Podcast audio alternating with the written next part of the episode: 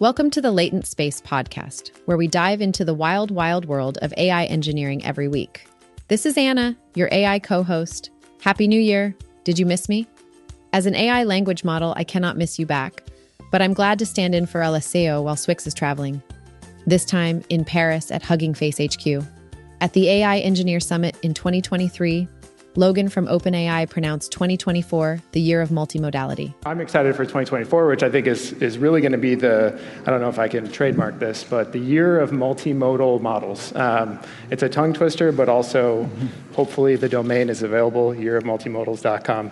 Um, no, don't, don't buy it if it's available. uh, yeah, so I'm, I'm excited. We, you know, OpenAI has a ton of multimodal capabilities that are, that are in the works. Um, some folks might have already tried some of these in ChatGPT in the iOS app or the, the web app today. Things like uh, vision, taking in images, describing them. Um, we'll, we'll show that later on. Um, also, the ability to generate images. We've had this historically with, with DALL-E 2, but uh, DALL-E 3 really, if, if folks have tried it, it, it takes things to the next level. So excited to, to show some of that today as well.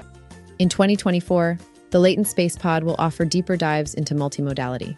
Today, we'll talk to Leo Tronchon and Hugo Laurençon of Hugging Face, who trained IDEFICS, a fully open source reproduction of DeepMind's closed flamingo model done from scratch, scaled all the way up to 80 billion parameters. By the way, dear listener, we are expanding our online meetups this year after the success of the Latent Space Paper Club. See the show notes for the new AI in Action and Paper Club Asia meetups. Watch out and take care. Hi. Hi. Thanks for having me at your beautiful office. This is it's really surreal for me to visit the Hugging Face Paris office because I've always seen you guys online and you organize really huge meetups here in, in Paris. I want to learn everything about Hugging Face and you guys' work. So my name is Hugo. Uh, I've been working at Hugging Face for two years. I started working on datasets for uh, the Bloom language model. So it's the 176 billion uh, parameter model that we open source and that was at that time the biggest one and all, it was also multilingual. So I worked on the model and the dataset, and then I moved to uh, the multimodality with uh, the current project with uh, IDEFICS and OBELICS. Now I am working uh, also with Leo on the version 2 of uh, IDEFICS. And Leo, yourself? So, my name is Leo. I joined Hugging Face a year and a half ago. I was a student uh, still. So, first six months, I was uh, still as, a, as an intern but I started to work on multimodality right away. And then I spent all my time uh, here in the in the research team working on uh, on multimodality and uh, that we open sourced in August. I think a, a, lot of people are very interested in learning more about IDEFICS and multimodality in general. Bigger question first. How is Hugging Face organized? You told me some surprising details about the size of Hugging Face. You guys are a $4 billion company. Only 200 people? Less than 200 people? About 160 people. Uh, uh yeah. And, and then how many people in the research team? this is like uh, maybe 15. So between 10 and 20% of the company is, is yeah, research. I'd say. One, that's impressive. And then two, this is something that we discussed before. Like, it's also unintuitive why Hugging Face needs to do research. I think the company has a good incentive to do research because most of the companies that do AI, they have an incentive to get very good models out, but not the best model out their competitive advantage is to have the best model in-house that they can fine tune for their customers. And then the open source is for show. But Hugging Face is one of the only companies that has an incentive to get the best model out there in the open. And that's why I think the research team is, is quite important. It's also important because all the tools that Hugging Face makes are used by the researchers. So they get all the feedback directly from us. And I think this is really useful to develop the tools behind it. Are you talking about the Transformers library? Transformers library, uh, diffusers library, datasets. So those seem to me more like in sort of inference type tools. Are there any sort of training tools that you do? Datasets is used for the for the training. Transformers we've been using for our modeling. Internally, we're also developing a library for training. Uh, I think it's going to be open source, but uh, we'll see. so, for example, we used for the construction of OBELICS we used our whole pipeline, the library datasets. The aim of our big open source project is also to test our own uh, internal libraries and see if they if they scale well. For example, uh, the datasets guys, they never worked with uh, datasets uh, this big before. So this is a way also to test our solutions. This big meaning 114 million images, something like that. More than 3 million, uh, 300 million uh, images. I've tried transformers and tried diffusers. I haven't tried datasets. Why do I need datasets? So I, I think dataset is great because you can uh, load datasets that don't fit in memory. So it's just kind of like virtual library, virtual pointers or whatever. Exactly. And also you can easily uh, filter uh, rows of your datasets, man- map them, uh, manipulate and uh, modify the content. So it makes it really easy. And also to, to do the operations in parallel, it's much easier with the with this li- library. What is the leading alternative to datasets? Like what do machine learning researchers use if they don't use datasets? They just do everything by hand or Basically manually paginate, write code to paginate in it. yeah, yeah. That's what I did before, but it's just uh, much faster to the, the because everything is done for you. The multiprocessing, uh, you just have to implement your function. That's great. Well, I think that's a good intro to the overall Hugging Face ecosystem. But I'm interested in the journey from Bloom into computer vision for yourself. And then obviously you also had your own journey into multimodality. A lot of people who are listeners and readers of Latent Space also following that same journey, right? They, they only have uh, some kind of NLP background. And now everyone is interested in multimodality. What was that journey like uh, for you? Not from the research team, but from the hub team when they started hosting uh, multimodal uh, models and datasets. And quickly after that, we also realized it would be a good idea to also train ourselves multimodal models to catch up with the uh, proprietary models from uh, DeepMind, uh, Google, etc. I think that was the the natural uh, path for us, but we didn't drop the idea of uh, doing uh, pure text uh, models. So there is also a team for LLMs. It was just the creation of, the, of another team. For me, the journey was a bit different because I, I didn't really, I came right away from, from my master's. So I had projects, on, um, computer vision where, for example, I don't know if you've heard of Dino, probably. And there was another paper called Barlow Twins.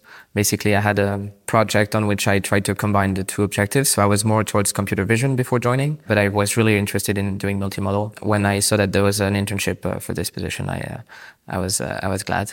Then uh, the the team was already starting to do the project when I when I joined, and so I kind of joined the, the the train. Yeah.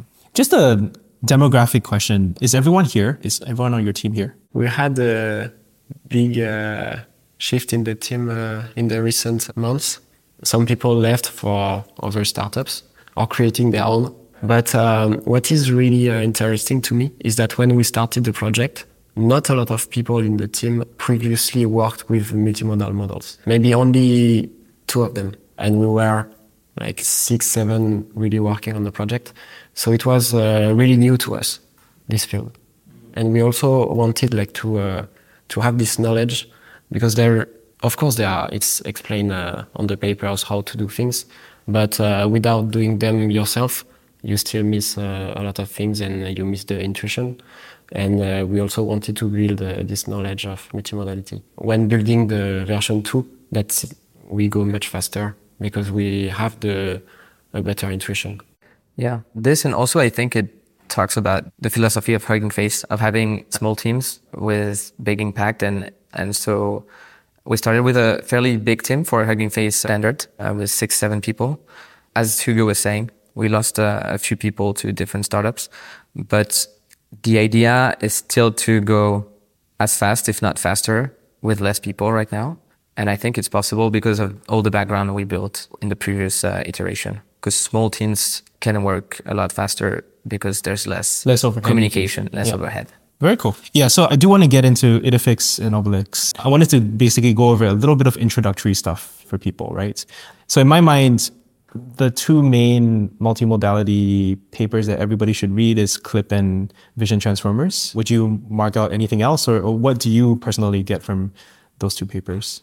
These two papers, I think, build a starting uh, block because now what we are noticing is that for building uh, super large models, we don't uh, train them uh, from scratch. We use pre-trained, usually unimodal models that we somehow mix uh, together.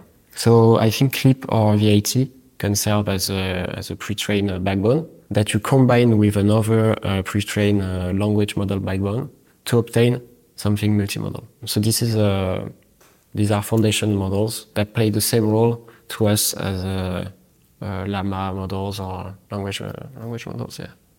The important thing to understand with vision transformers and clip is that they provide the basics for then integrating images into this language modeling objective that we use. Then it's mostly a question of data and image resolution, and a lot of engineering goes there. And just a note on this. So some research has shown that uh, when you use pre-trained vision encoder that was trained also with a text objective, for example, contrastive uh, loss, like the clip loss, it's better to use uh, this type of vision encoder than uh, vision encoders trained only on classification or um, unimodal uh, task if you are building uh, multimodal models. So if you are building a vision language model, it's better to take as a pre-trained backbone a pre-trained vision encoder that has been trained using text. Is that not intuitive? Imagine you can take a, imagine you take a vision encoder that is super good at uh, classification. Yeah. Then you can imagine that the embeddings that you get from your vision encoder a super start to plug into your language model.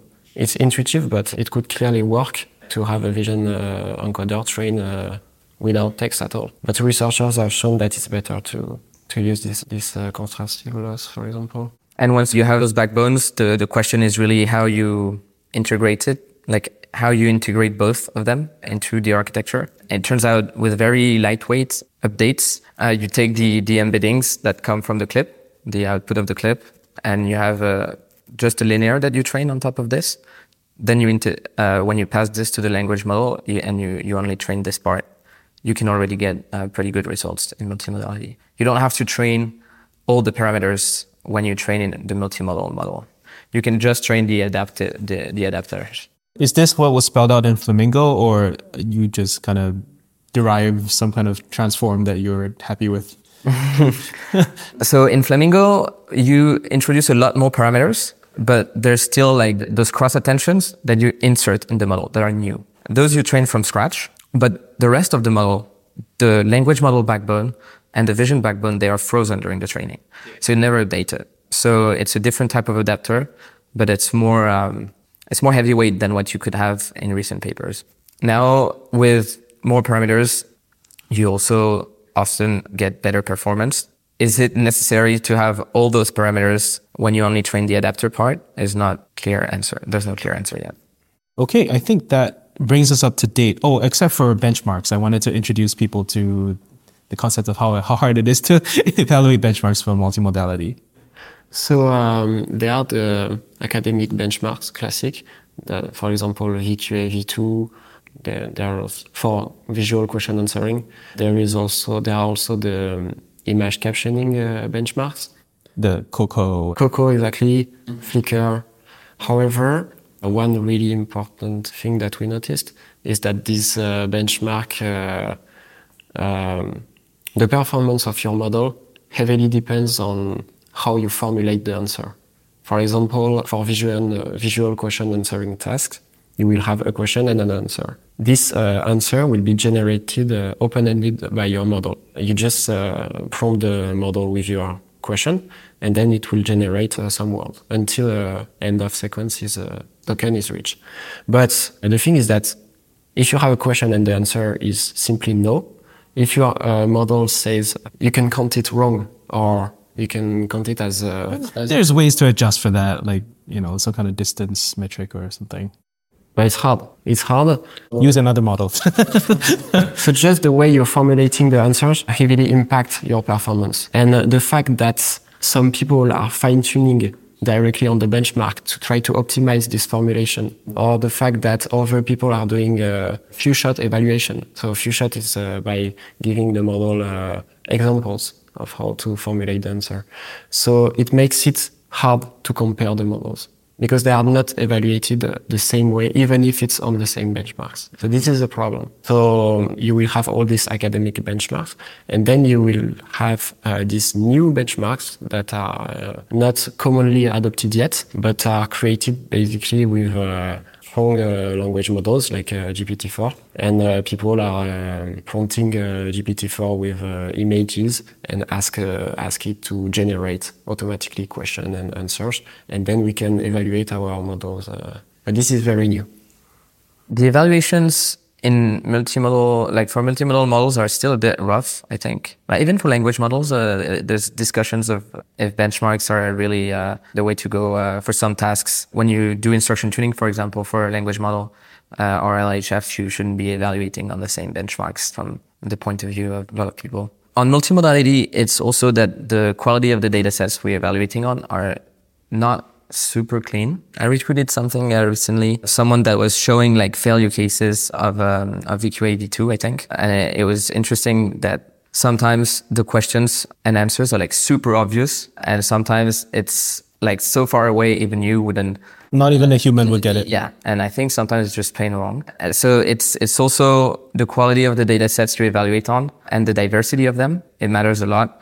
And right now, we still have a few uh, blind spots in evaluations. But it's it's really interesting to see the field move uh, on this because as as we have a lot more multimodal models, the evaluations benchmarks are improving. Maybe four or five come out that was that were nice uh, in the, in the past two months. Uh, off the top of your head, can you name any of these that come to mind? Bench, Poppy. There's a Seed, and there's a brand new one, but I don't know if it's out yet like the paper is out yet. It's called Hallucin, like something Hallusion, I think. And this one, I, I, read the paper. I don't, I don't know the size of it, but from the examples they give on the paper, it seemed really, really interesting and hard to beat. Yeah, I'm excited about this one mostly. This is like the new race, right? In the last five years, there was a race towards like sort of common sense benchmarks in NLP, but now this is the the new. Yes, it's getting to it's getting to multimodal. Very cool. Maybe we should we can uh, go into the work that you did for OBELICS. Let's describe the size of the data set, what you did to to clean it up. You know, a lot of these things start from Common Crawl, and Common Crawl is great, but also is very messy. So first, why we wanted to do it? We were trying to replicate uh, Flamingo, and uh, Flamingo uh, built their own uh, data sets of image text uh, web documents. I think it contained more than uh, 50, no, 100 uh, million images if I'm not wrong. And it was based on, on, for Flamingo. Yeah, for Flamingo, and it was based on like uh, 50 uh, million uh, web pages. However, the dataset was not open, so I talked to the authors, and one of the reasons it was not open is because they used their PageRank Google algorithm to try to know in advance uh, which website to target mm. in their dataset. So meaning higher page rank, higher ranking SEO sites yeah. have higher weight. Yeah, exactly. Yeah. So that's how they scrap the websites. Uh, that's that's what that's one of the reasons uh, why they don't. Many reasons to not open source your datasets.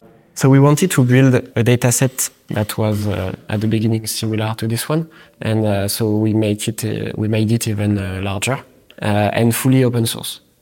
Because we believe uh, foundation multimodal models trained on interleaved image text documents are better than the ones trained only on pairs.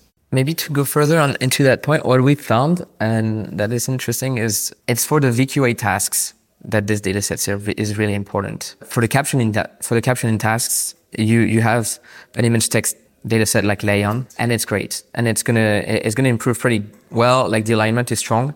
Just to explain alignment, uh, it's like basically images that are aligned with the text. So the text means something that is related to the image. And so um, for LAION, it will be enough. For the captioning tasks, it will maybe for some OCR tasks, although it's still like still weak on this one. Even IDEFICS could uh, could use improvements on this one. And then the OBELICS dataset is really important for reasoning to have the model be performing on VQA v2, OK VQA. Uh, so those depend heavily on the on the web documents. It was interesting to see the dichotomy when we use only one dataset or the other. Uh, that's in the paper uh, of OBELICS. Essentially, the, the pairs, image text pairs are good for the alignment. Uh, just align what you see in an image with, with the corresponding text. But if you want to have more abilities to resonate, it's, it's better to have a higher proportion of web documents. with longer context. Also, this is not the only reason why we wanted to do it. Why we wanted to do it is because the image text pairs are uh, super noisy. So, well, the advantage of it is that it's, uh, it's super easy to collect. You just grab a, a lot of uh, HTML codes, uh, and uh, anytime you find an image with the corresponding alt text, you download the image and you pick the alt text, and you have your pair. Building a web document is uh, much harder because you have to clean properly the text. Uh, you have to check uh, what you want to keep, what you want to discard. So it's it's it's obviously much harder. However, you have also a longer context for each image. So there is really a parallel to, to be made and it's not the same type of data because on image text pairs you have an image and the direct caption of it. On web documents you have, well, this is essentially uh, what you see when, when you open any uh, website. So you have a text, then uh, sometimes an image, another text, an image, and then the alignment here is weak in a sense that the text don't necessarily describe perfectly the image. However, they share the same context. So this is um, another type of data. Yeah. And, and we also think that this diversity uh, helps uh, to improve the performance. How much? Uh, so uh, this sounds good in theory, uh, but you had no idea knowing. I mean, I guess you talked to the Flamingo office and they just told you that this is what they did. You, you mean like the, the proportion of uh, exactly. Even them, uh, even them, they build their data set and they told me, uh, yeah, we use this proportion, but maybe we could have used uh, uh less or we don't know. so we didn't really know in advance uh, the proportion of uh, of what documents you would need compared to compared to pairs. We, we did an ablation though. So basically we, we, we can control uh, how much we sample uh, web documents versus LAION pairs. And so we did a, we did an experiment where we moved those probabilities a lot. It was very inconclusive. so there was no, like, we had a range of like what was, uh, what was a good range for like, uh, how much web documents we should have versus LAION pairs. But overall, past a certain threshold, it, it, it didn't matter too much. And when you when you measure performance, do you split it out into things like individual tasks like segmentation or detection or anything like that, or is it just v- VQA? We don't have a detection or a segmentation because the model is basically like it outputs text, so it's uh, we can't really evaluate on those benchmarks.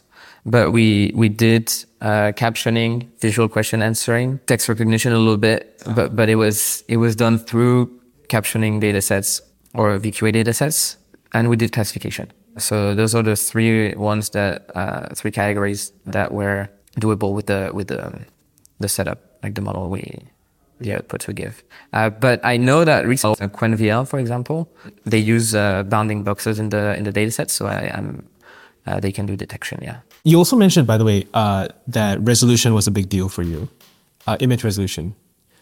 Uh, so, and how did how do you deal with that in uh, OBELICS? So resolution is important when we on, when you want to do OCR particularly because otherwise it's just fuzzy, right? If it's exactly it's too small, if if you can't see it, the model probably struggles as well. Well, not just that. Models typically see much smaller images than we do right? I don't know what resolution you guys have. So it's like a resolution of like 480 by whatever, right? It's super small. 480 is smaller than that. Yeah.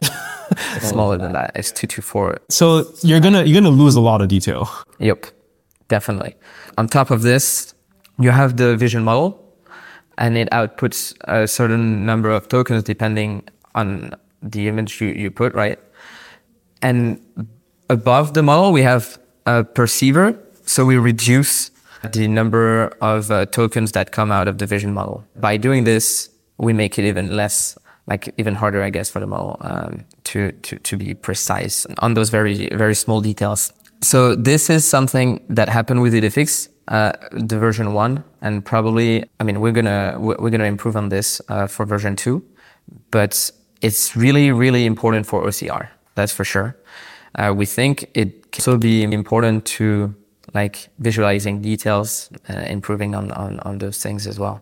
For example, it's like um, a finger or like a hand is a certain color or is doing a certain thing. if all your images are tiny, it's gonna be it's gonna be hard for the model to, to pick up on that.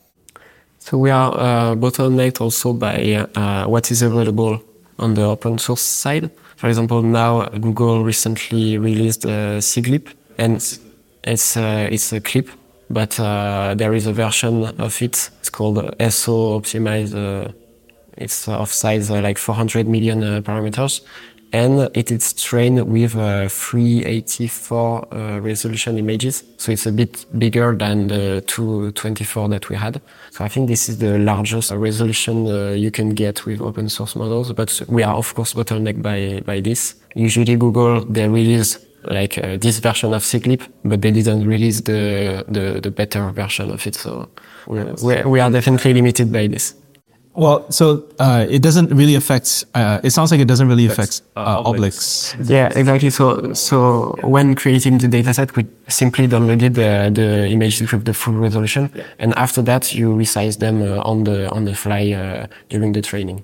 But certainly, uh, one of the biggest challenge uh, when uh, making OBELICS was dealing with all these images because they they weigh uh, a lot.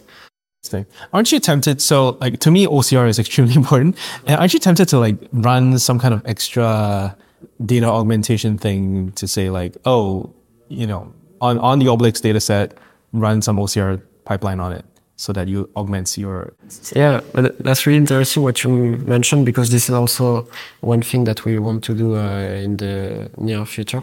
And also, people have kind of uh, did that for Nougat, right? So Nougat is a model from Facebook, and they just tried to uh, to have a vision uh, model that can read.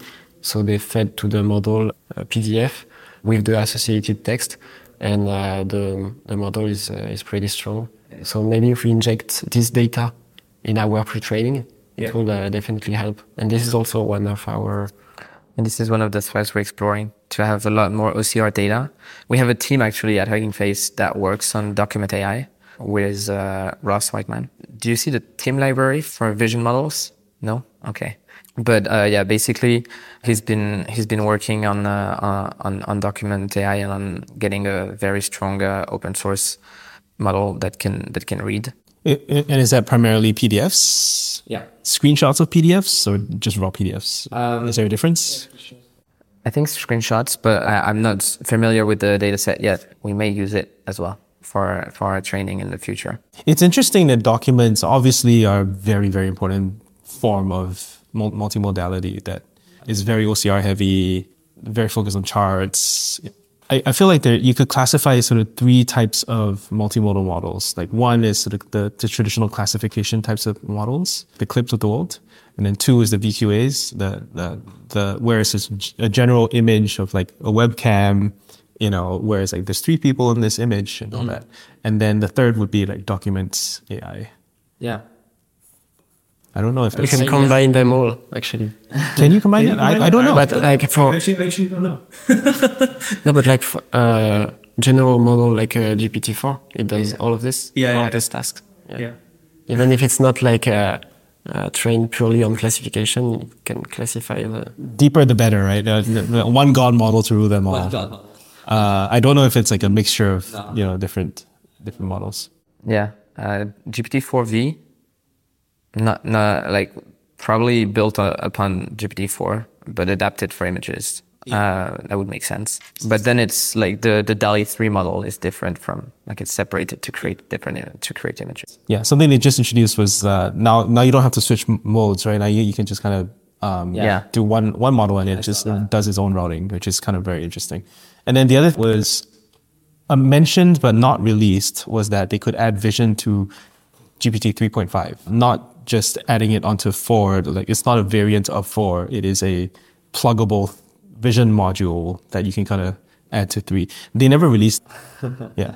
Yeah. Any, anything else that people should know about OBELICS? Like obviously this is like the, the big work. You, you mentioned in our in our prep that you expect it to last for a while because it's, there's a lot to mine from it.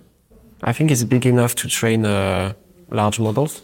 Uh, so we train our 80B uh, parameter uh, model on it. So it's definitely uh, sufficient for the next uh, one, two years. We spent a lot of care curating uh, the, the data. like regarding the text quality and the image quality. And I think we so th- there is also a, an altern- an, now an altern- alternative, sorry, uh, to uh, OBELICS. It's called uh, multimodal uh, C4, MMC4. It was uh, published at the at the around the same time uh, as us. However, we think we took more care to uh, in the deduplication part to deduplicate uh, the images and the and the text, and also based on the text quality. This is measured, of course, uh, qualitatively, just by looking and exploring at our documents, but also uh, quantitatively by looking at certain metrics like perplexity. We obtain good scores that matches the, the best uh, NLP only uh, data set. This was a win for us. For someone who's never really dived into these data sets, I mean, I, I- mean, I can open up a data set and manually look through these things, but how, how does perplexity, how, is, how do you measure perplexity in a multimodal data set? So perplexity essentially it's uh, something really simple. Is you take a, a smaller small model and uh, you feed them with the with the token of your uh, of your text, and then you measure the probability of of of, uh, of the of the document. Of course, you normalize by the length so that uh, everything is uh, equally treated, and then uh, the thing is that uh, we obtained that we had. Uh, perplexity scores that uh, match uh, the distribution from uh, the documents from uh, the pile.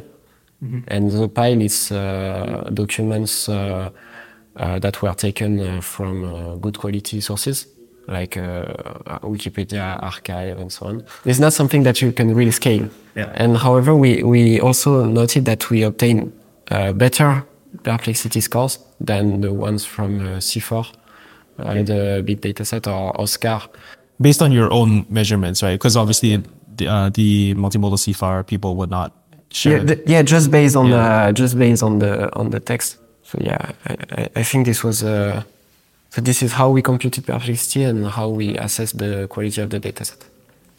But you could also run a multimodal model on this and get the perplexity from it.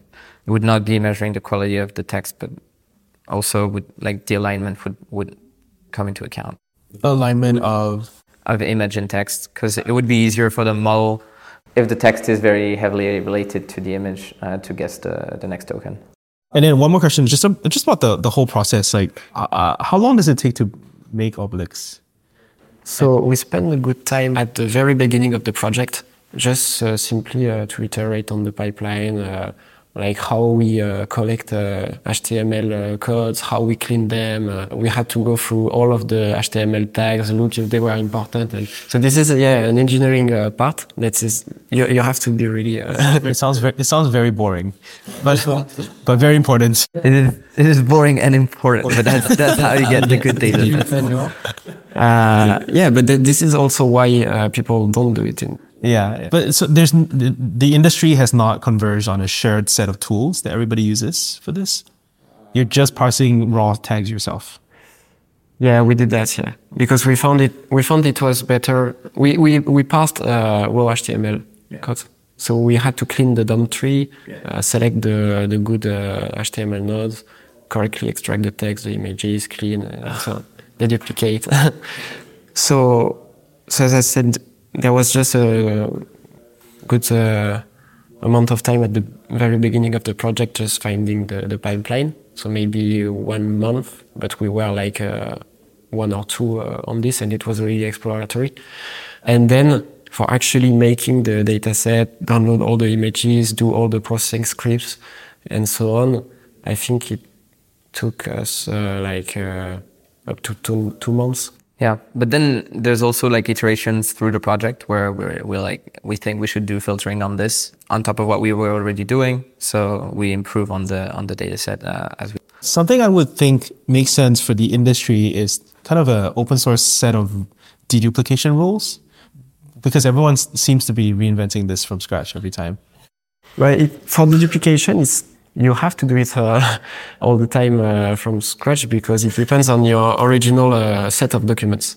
But everyone draws from Common Crawl, like it's Yes, but they are not from the same dumps or not from the. But that's true. yeah. Uh, someone should take all the Common Crawl uh, documents Well, it's been done recently. I don't even need the same exact rules. I just need to be like, oh, I, for- I like these these these smart guys thought about that. I I should include that, right? That's that's very simple. Like you know, you, you have if you have hundred rules, the other someone else has like eighty rules. Maybe they have some that you don't have. but They, you have exactly, they exactly. have, like- So th- I think we did a little bit of this, like, because there's a bit of literature like spread around. even the ones that we we designed before for for the data set of Bloom, Yeah. we took a yeah, i'm sure you you used a bunch of that. And OBELICS is big, but the data sets that come for NLP right now are also like huge. Did you see the together one from yesterday? Yes. Yes. Impressive. 30 trillion. So they said they had a raw data set of 100 trillion and they, they got a cleaned high quality data set of 30 trillion, which means they kept 30% of Common Crawl, which is still too high. Yeah. it's- it's- so yeah. I think, so I think the idea of the of the project, and I think I think I, I like I agree with this idea is that is that everyone can set the thresholds for the filters as they as they wish. So for each document, they computed uh, uh, they computed uh, thresh, like threshold uh, filters or no, actually filter values for a set of rules, and then you can decide whether you want to keep the document or not. And then, so you define your own uh, rules. So I think they remove like, as you said, the seventy percent of the of the data set that is really like uh, you can't you can't do anything with it. and then for the remaining part, they let people decide. But of course, if you actually want to train something on it, it will be much uh, smaller, I guess, because you will remove a lot of things. But data is super important. And yeah, my point is also that it's still very early in multimodal. We're seeing now in NLP those 30 trillion data sets. It's really important. Mistral, the first thing they said when they, um, when they released their models is how impressed they were that they were capable of doing the data pipeline in three months. They didn't talk about like training the model or not. It's just like they knew what they were doing for this. It's straightforward. But creating the whole data pipeline, this is what took them a lot of time. Yeah. So I think that was that was one thing that that struck me when uh, when they made their announcement. Is it is it confirmed that they have 8 trillion tokens? I, d- I don't know. They won't say. Could be this. It could be more. Could be more. I think. Given we have now an open source data set of 30 trillion, I wouldn't surprise. I wouldn't be surprised that they have that they have more. Uh, I just keep coming up with questions. Uh, one more thing on datasets. Did you read the GPT-4 uh, vision system card that they put out? They put out this paper describing a little bit of their process. Something like 95% of the, the labels for GPT-4 vision was augmented by GPT-4 itself. And I was just curious, like how much room is there for open source augmented datasets? I think there's a lot of room. I think there's a lot of room, and I think synthetic data works a lot, like works great, particularly in multimodality. Uh, recently, the recent papers have been using, for example, uh, LAION COCO instead of LAION. Th- this is not. This is just captions on LAION created from BLIP. So it's not. It's not even like super like extraordinary, but it does bring uh, more performance with a lot less example because the alignment is uh, is more uh, straightforward, I guess. And uh, we've been ob- observing this uh, recently because we've been we've been using it in our recent experiments. I think the potential for synthetic data in multimodality is very big and very underutilized right now. Even DALL-E 3, they, they said that they used uh, heavily synthetic uh, captions to train their model. Or also other multimodal, uh, foundation multimodal models, they, like BLIP, they train on uh, synthetic captions. Yeah, yeah. Actually, I think I was refer- referencing the DALL-E 3 paper, not the GPT-4 vision paper. Yeah, because they didn't they didn't actually put out a paper for GPT-4 vision. Um, cool. And and then so you created OBELICS and then you trained IDEFICS. Yeah, on it, on top of it. In addition, to, so we train uh, Obel- IDEFICS on OBELICS, but also on other datasets like uh, LAION and public multimodal datasets, which is just sets of datasets that were open sourced uh, at the moment. yeah, conceptual captions or And uh, yeah, just could you take us through just the I- IDEFICS process? You created a smaller version and then you then you scaled up to the full Flamingo 80 billion uh, size. Actually, it was the other way around. Really? Really? With that, well, we tested that uh, that it worked at smaller scale, of course. Yeah. But we ha- we, we did not train fully our uh, small uh, model before doing the, the the big one. We fully trained our big model. That's unusual. Uh, Yes. yes. No, they, they were like they were training pretty much at the same time, uh, but we needed to launch the the big model before, also in terms of like timing, because it take uh, it, it took a long time to to train. So it was more like managing computer resources. But through the the whole journey was a bit longer than just this moment when we train a 2 fixed model because we start with the objective of, of matching Flamingo's performance, but the open source models that are out there, they're just not good enough. So we have OPT, you have GPT Neo, but it's just, it's just so below uh, Chinchilla that it's almost impossible to reach the performance. It's only when Llama came out that it started uh, making sense and that we started uh, matching the, the performance. And from there, we were able to, to train the big IDEFICS models. A long journey, I think, because we had a lot of things to learn because uh, we had quite a lot of instabilities. We shared a blog post about the, the checkpointing every 250 steps. Oh yeah, we were checkpointing every 250 steps, uh, but we had to restart a few times. Was that the instability you're talking about, or this is just something something else? That was the final training where we still had the instabilities, but a lot less. Like before this, uh, we were struggling to train the model at all. What saved us at that moment was the query key layer norms. I don't know if you've heard about this, but basically there's a paper from Google where they scaled up the vision transformer to 22 billion parameters and they needed this trick to, to keep the stability uh, of the training. Without this, if I remember well the the mechanism, you like you would get something along like a hard attention, uh, and once you get this, like the model would get very unstable. Uh, so you needed to normalize the queries and keys to basically avoid this. Anyway, so when we did this, we were able to train uh, further, um, and that was uh, that was really useful for sure. So query key layer norms if you want stability. it, it sounds like a, a trick that uh, is repeatedly applied whenever you have instabilities. You just throw a layer norm or softmax or yeah, you can't put it anywhere. Because usually it's it's parameters that explode. Yeah, yeah. Become uh, too big.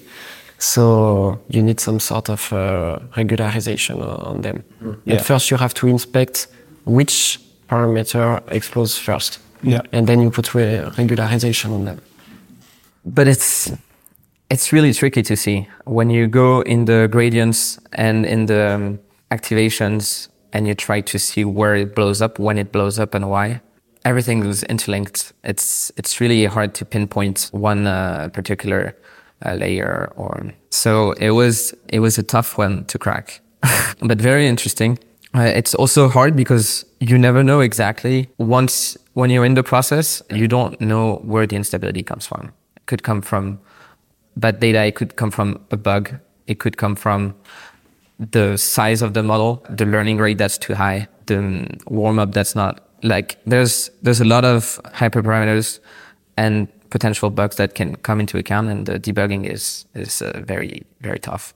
So, do you have a checklist of what do you look at when, when when you see you see loss explode or whatever? You see the loss explode. You look in the activations, possibly the gradients, to see where it blows up across all your parameters. Uh, yeah, you find a way to aggregate this. Otherwise, it's tough. If all previous uh, solutions fail, because this is the hard part. This is the hard part, but it, it, tells you a little bit where it's happening. So that gives you like where it's happening ish on the model. And so, um, what's, what's to blame? And then you have a wide range of things to blame, but less than before. So you can look for a bug. Uh, you can uh, look for, for example, uh, normalizing uh, some layers, and you can look into the data to see if you have like very bad data that's uh, that's in, impacted. that's what I would look at first, yeah. right? Exactly. Uh, we looked at that too. is this what weights and biases would do for you? Or is there one integrated solution that kind of. You would wish? Yeah. no, to, to, to, see the activations and the. Uh, yeah. We go for activations to then like inspect data sets and then look at, so, uh, you know. What weights and biases would get you like the parameters. And- It's just log. It's just logging, right? It's just yeah. logging. Like you have tons of them. You can't really do much with it. So we had a tool where we would like log them periodically. We had a script that would aggregate them and display them for us in a in a nice way, uh, so that like an inter- interpretable way, yeah. so that we could we could try out and see what mechanisms were and could be could be impacting the instabilities. But yeah, it was it was a very very interesting journey for sure. Yeah, um, and you you published uh, some knowledge sharing documents and a memo. Yes. Uh, there's some there's some interesting detail there, but obviously not everything. Any, anything you want to highlight just uh, first for listeners on, on that one? Obviously, I can send them the link, but Um, sorry, highlight core. just just uh, any other like big discoveries or learning, right? Like you talked about the query key uh, layer norm. Query key layer norm uh, was the big, big, big aha moment. But this and and there's also um, the this is one we we fixed afterwards. But there's um, like in the masking in the image uh, mask, uh, the, there was like a, a little information leak in that instead of attending to all the images, uh, instead of attending to none of the images, sorry, for a few tokens, very few of them, uh, it would attend to all of the images. Like basically, you tell them, uh, uh, you you go in the attention, and you have this masks, this mask that's like, like don't attend to anything, but in effect, it's like attend to one over n, right? and it it's not like it doesn't prevent you from training, but it doesn't help. And uh, and it's yeah, it's better it's better to fix it for training for sure. Yeah, sometimes you really have to go through all your code base to. Because you're doing gradient descent on something that has no information. yeah. Yeah, no, it's um, it's tricky because this, like for example, this, it would not have an impact if you only train on web documents because the documents are long. But it would have an impact if you train on image text pairs and you pack them together because you're attending to images in a document that has nothing to do with it. But you can still train with it. It's uh, you can still get a very good model out of it. It's just a lot like it's more painful, and you you don't get like I think we can we, we can get better performance definitely uh, without the bug. Yeah, interesting. You you mentioned you know just in terms of like the baseline foundation models that you had, Llama was a big breakthrough on the on the language model side. Um, but then you also you didn't talk as much about the vision coder side of things. I actually had a question from Joseph from the from the RoboFlow episode uh, where he talks about. Uh, where you you mentioned that the larger the clip, the better results, but in your final memo, you actually went for a smaller version of clip. Uh, so Eva clip versus LAION 2B. Does this does this ring a bell? Like he, basically, it was, it was kind of like unintuitive, like the clip choice there. Yeah, so, LAION2B is the is the data set on which uh, our uh, clip uh, based model was trained on, and uh, our clip model was uh, indeed like 400 or 600 million parameters. And it's true that the Eva Clip one is of uh, the biggest Eva Clip one is of uh, five uh, five billion parameters. So definitely at the beginning of the training, we saw a big boost using uh, Eva Clip. However, at that time, we had uh, we still had uh, instabilities to to train uh, this uh, this big uh, Eva Clip. Uh, we are not sure exactly why. However, we fixed it. And uh, now that we like for the next uh, for the V2 version of of IDEFICS, now that that we can train uh, longer, we actually saw a boost uh, by using Eva Clip instead of the previous uh, instead of the previous uh, clip small clip that we had. However, we now think that Eva Clip is undertrained. So it means that even if it's really big, you can obtain the same performance with smaller models. So there is this SIGLIP uh, model that I mentioned just earlier, that by Google that is much uh, smaller, 400 million uh, parameters, and that is uh, that is uh, more efficient. You're choosing that as your base. Yeah, we did we did an ablation, EvaClip versus SIGLIP. And actually, SIGLIP was a, a bit slightly better, but the thing is that it's much faster for the inference and also for the training because there's less uh, less fewer parameters.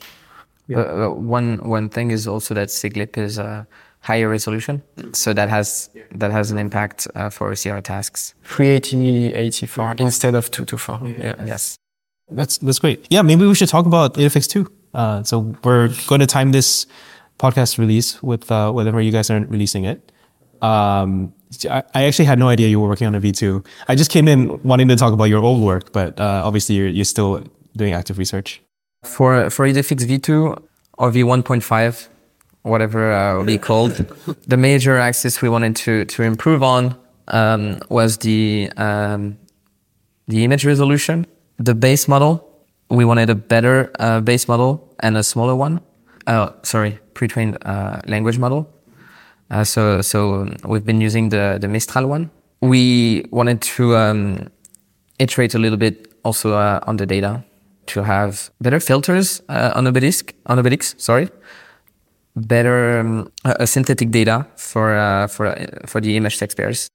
So essentially, iteration on the on the data by replacing uh, original LAION pairs by synthetic captions to have a stronger alignment, cleaning a bit OBELICS on the on the perplexity. So it's not removing too much, but like potential uh, bad data. Also, uh, yeah, using just better pre-trained uh, models. So for the bad bones, we use like a be- better clip, Siglip. We use also Mistral that is better than Llama 1. We are right now changing also the modeling, so moving away from uh, the Flamingo architecture to uh, something uh, that has fewer parameters. Instead of uh, incorporating the um, the vision component directly into your uh, LLM by breaking uh, and adding uh, cross attentions at each uh, layer or every n layer, you can instead take your vision encoder, take the embeddings out of it, make them uh, through feed them to linear layers and feed them directly to the language model. And this works quite well.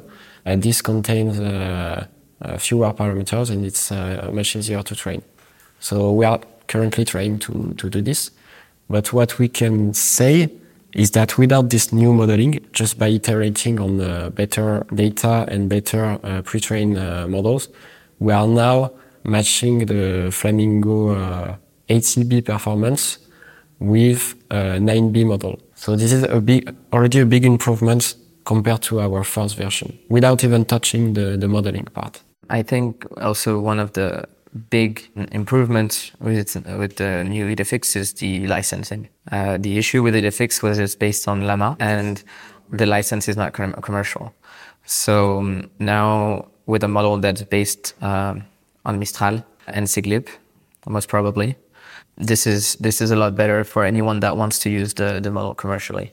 The model will also be smaller, so a lot better for inference, and um, and hopefully we can beat the performance uh, of IDEFICS uh, 80B. That would be that would be really good. So you're only producing a 9B. Not exactly 9B because we're taking off parameters. It should be it should be about 7.5B. Right now the, the focus was really better data, smaller open source models, uh, but better, and and resolution uh, improving on this as well. Uh, that's um, that, that was the focus. You mentioned in our prep as well that there are some topics that you're paying particular attention to, like hallucinations. Maybe you could talk about the topics that you are finding are particular areas of concern with multimodal models. So we've been using hallucination at the beginning uh, as a broad term, and we realized that uh, it was better to categorize, it a little bit more specifically to some categories that were like more targeted.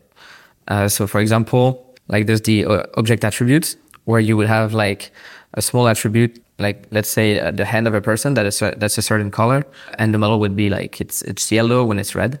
So that would be that would be one. There's like objects that are not there, but the model thinks are there. Like when the model is trying to reason with different elements in the picture, but it gets it wrong. So you get like comparisons, uh, kind of hallucination, counting. Oh my God. Yeah. You have uh, the environment. So it would talk about like the object or the person in the picture, but it would get the whole environment behind uh, wrong. And uh, a few others uh, that I don't uh, have in mind right now. But basically, categorizing those I think is important because it helps you target the type of data that's missing or the type of fine tuning that you should do afterwards that's missing. And so uh, this is going to be very useful for us uh, in building future data sets. I'm not sure if we'll be able to incorporate all those like those data sets we've been thinking about for the V1.5, but uh, we'll definitely do this for the, the iteration after. And the goal here is really to get to something that's on par or better than what is currently done in closed source. Like GPT-4V doesn't hallucinate as much on those topics. and you want you want the the open source models to to at least match this. But it's still like it's still an open research topic because those models still do this. Uh, if you push them a little bit, if you ask the like some specific questions, it, like they will hallucinate things in the picture. Yeah, you mean GPT-4, including GPT-4v. Yeah, yeah. Yeah. I, I have tried this, by the way. I tried to use it to interpret like a menu, and it would just make up menu items and make up prices. And So something really interesting is that uh, GPT-4, even much better uh, and bigger models like GPT-4, shows the same failure cases as uh, our model. So, for example, Success. no, but it means that the way we are training the training the models now uh, is not ideal, and especially, for example, counting. You take this task. Uh, even if you train on uh, web documents or image text pairs, you will never really um find this task in your training data. You will always have a picture and maybe a caption of uh, one Apple or two uh, computers, but you will never get to uh, like 10, 15, 20. It doesn't doesn't really happen. So you you don't learn this uh, ability just by training on uh, on uh, image text pairs or web documents. So what you have to do is to create your own uh, data sets that uh, target specific tasks. Like for example, create one specifically for OCR, create one specifically for counting, uh, create one uh, specifically, uh, I don't know, to challenge the model on hallucination, some types of uh, hallucination. a sort of Flan, but for multimodal. And I think in multimodality, those hallucinations are even more unforgiving than what they are for NLP, in that when the language model is making up facts, uh, you can think that it got it a little bit wrong or it's making up a story. But when a multimodal model tells you there is a teapot in this picture and there is none, it, it- it's very obvious. It's very obvious very quickly. If you're the user of this model and you receive this, you you are having a hard time trusting it for anything. So this is this is one of the big big things to tackle. And uh, for hallucinations in NLP, a fine tuning that has helped a lot is the reinforcement learning with uh, human feedback or AI feedback. And this is still very early in multimodal. We're not sure exactly how much we can improve with those uh, with those types of data sets, but it's it's likely that it would help it, it will help the model understand uncertainty to a more fine grained level, and so improve on all those uh, types of hallucinations uh, ultimately. And, and you said, you know, prep as well that you're measuring this against other closed source models like Bard. I, like basically, do you have your own internal benchmarks that you're running? or? No, no, this is this is mostly qualitative. Uh, it's more like does it like we know it happens in ours because we've played with it. Does it happen with theirs? And uh, yes, it does. the the thing is for ours, the evaluation data sets that we use or that we've used for like IDEFICS uh, so far, they like they don't measure hallucinations that much. It's, it's not a, it's not targeted for this. New data sets that are coming for evaluations are exciting, and I think will go in this direction and will help us uh, evaluate hallucinations and different types of hallucinations more accurately. But right now, at least for EDFX, even with those evaluation benchmarks, and even if this helps, like obviously, if you get very bad scores, your model is is, is hallucinating, like could be hallucinating things. It's not targeted to this, and we were flying blind a little bit on this uh, uh, on this topic. But there are definitely uh, benchmarks to evaluate uh, halluci- hallucinations currently. So I think about uh, SugarCrepe, for example. So you just have an image and two captions uh, of it, and the model has to select the, the best one. Uh, or Winoground, I think. So the so actually the captions are made such such that it's uh, it's tricky. We, we know grants like the the common, common sense NLP one. Yes, this one is really hard. But you can have one with uh, with uh, images. Yeah, I think this this can be a great way to to evaluate hallucinations of the of the models. However, it's not really commonly used. So right now on the on the recent uh, models like uh, PaLI, for example, they they report uh, their numbers on classic evaluation uh, benchmarks. So I think it it needs to to be more widely uh, adopted. This kind of uh, new benchmarks. I think the last topic that we prepped was just overall like why is it important for there to be OSS multimodal models? Like, uh, what, what can people sort of use them for? Where can, where can they be useful? My understanding of this is that ultimately you want foundational model that understand the world similarly to we, like the way we do, and multimodal models like understand visual data a lot better than better than language model, obviously, but the, it means they provide a better like foundational backbone for like other tasks in general.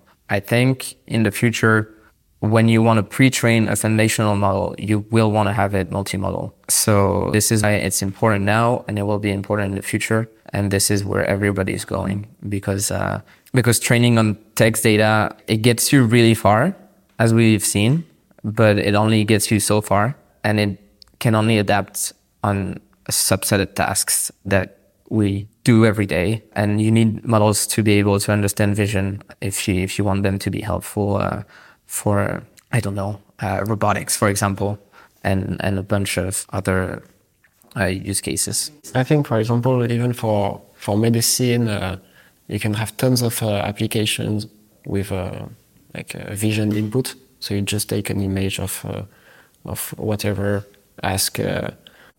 Cancer. yeah, yeah, no, yeah. Honestly, you can ask for helps for help with your model or even in your everyday life, how to build this table. You just take a picture of, uh, of what you have and uh, you ask the model. Uh, you just take a, a picture of uh, even something uh, handwritten, ask things about it. Yeah. Uh, like solve the exercise shown in in this picture. A lot of things that you can't do with text only models yeah. that you can do with multimodal models. So definitely uh, it's a big step uh, forward. It's still uh, it's still a bit immature, uh, and we have seen that because yeah because of all the hallucinations we mentioned, and because it's uh, it's still uh, it's still early. We are still trying to unlock some some abilities for these models. Yeah, we believe in less than two years we will only have multimodal models in the future. Like they will overtake everything. Yes. Yeah.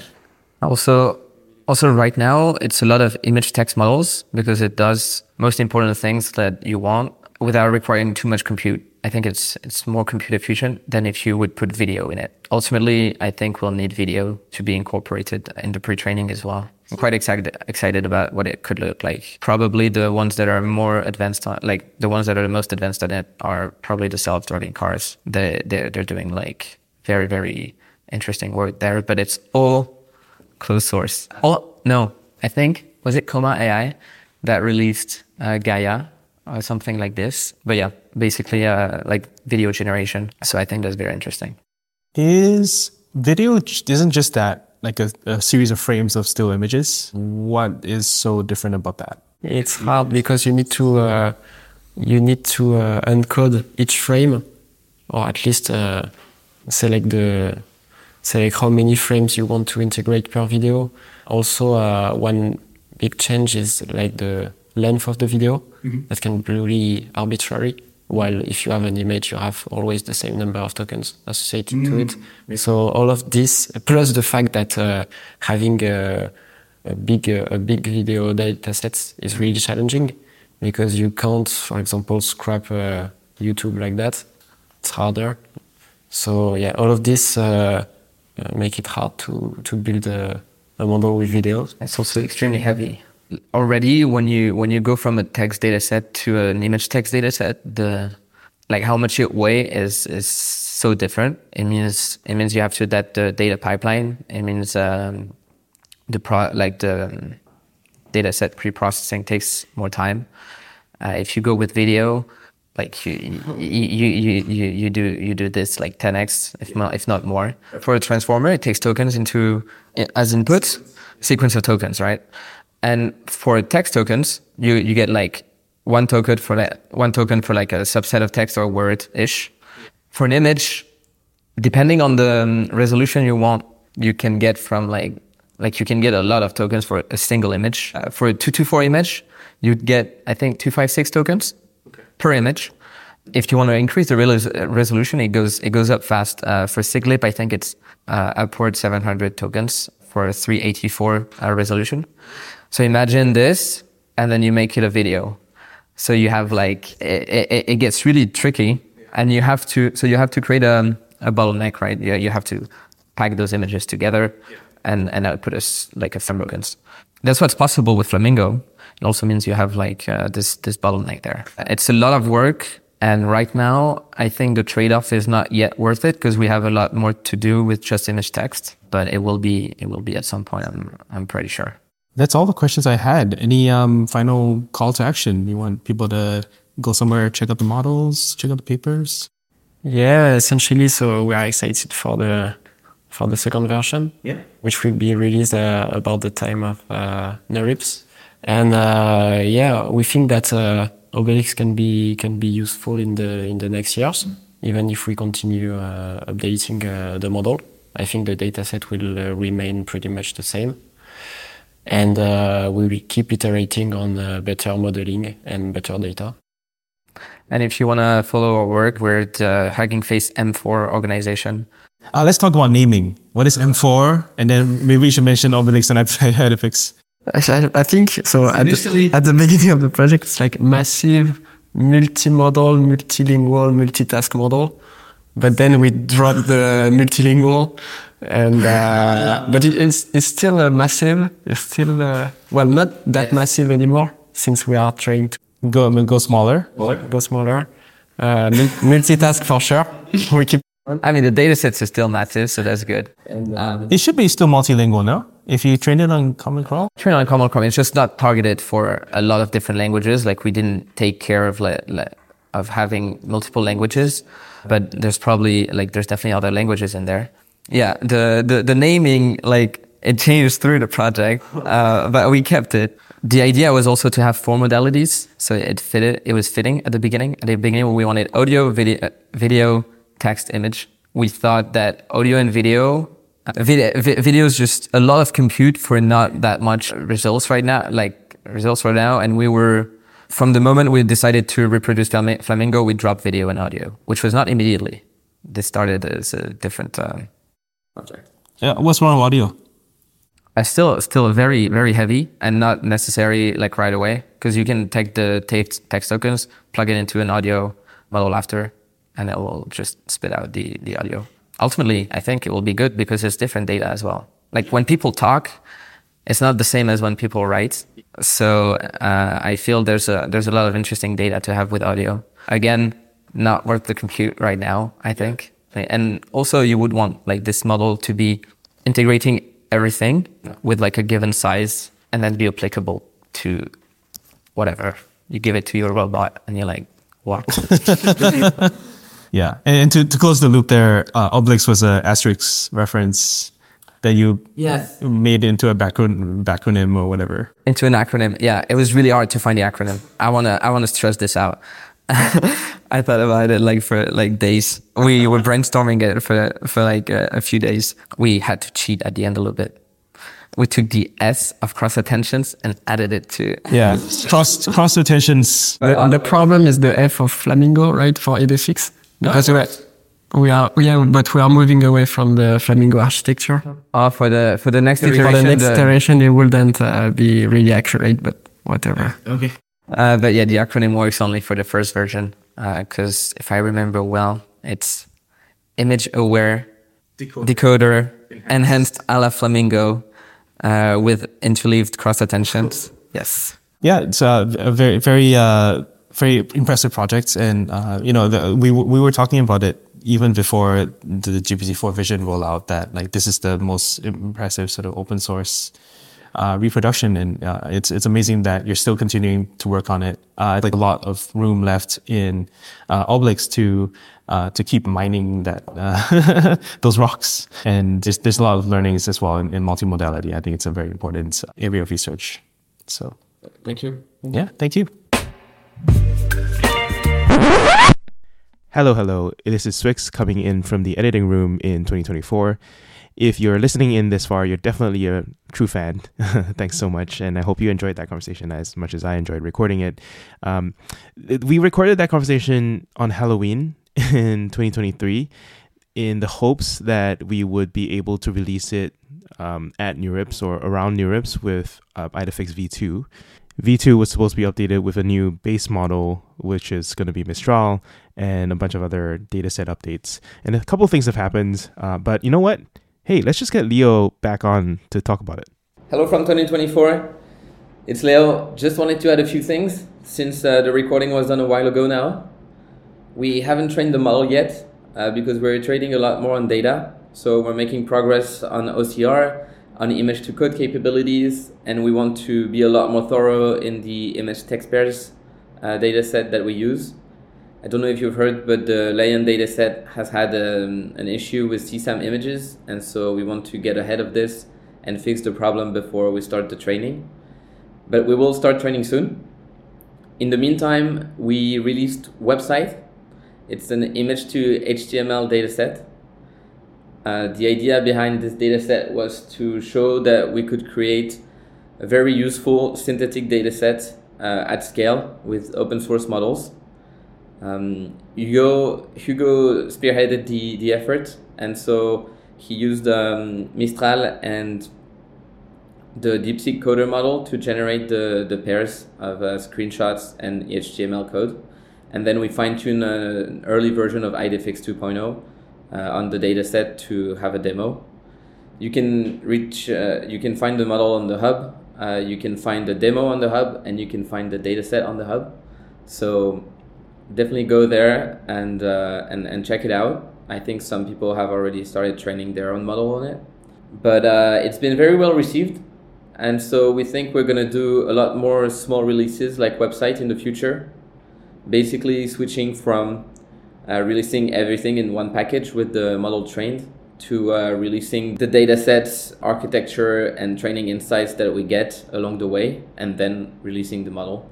So stay tuned. Uh, I hope you will enjoy the podcast, and thanks, Sean, for having us.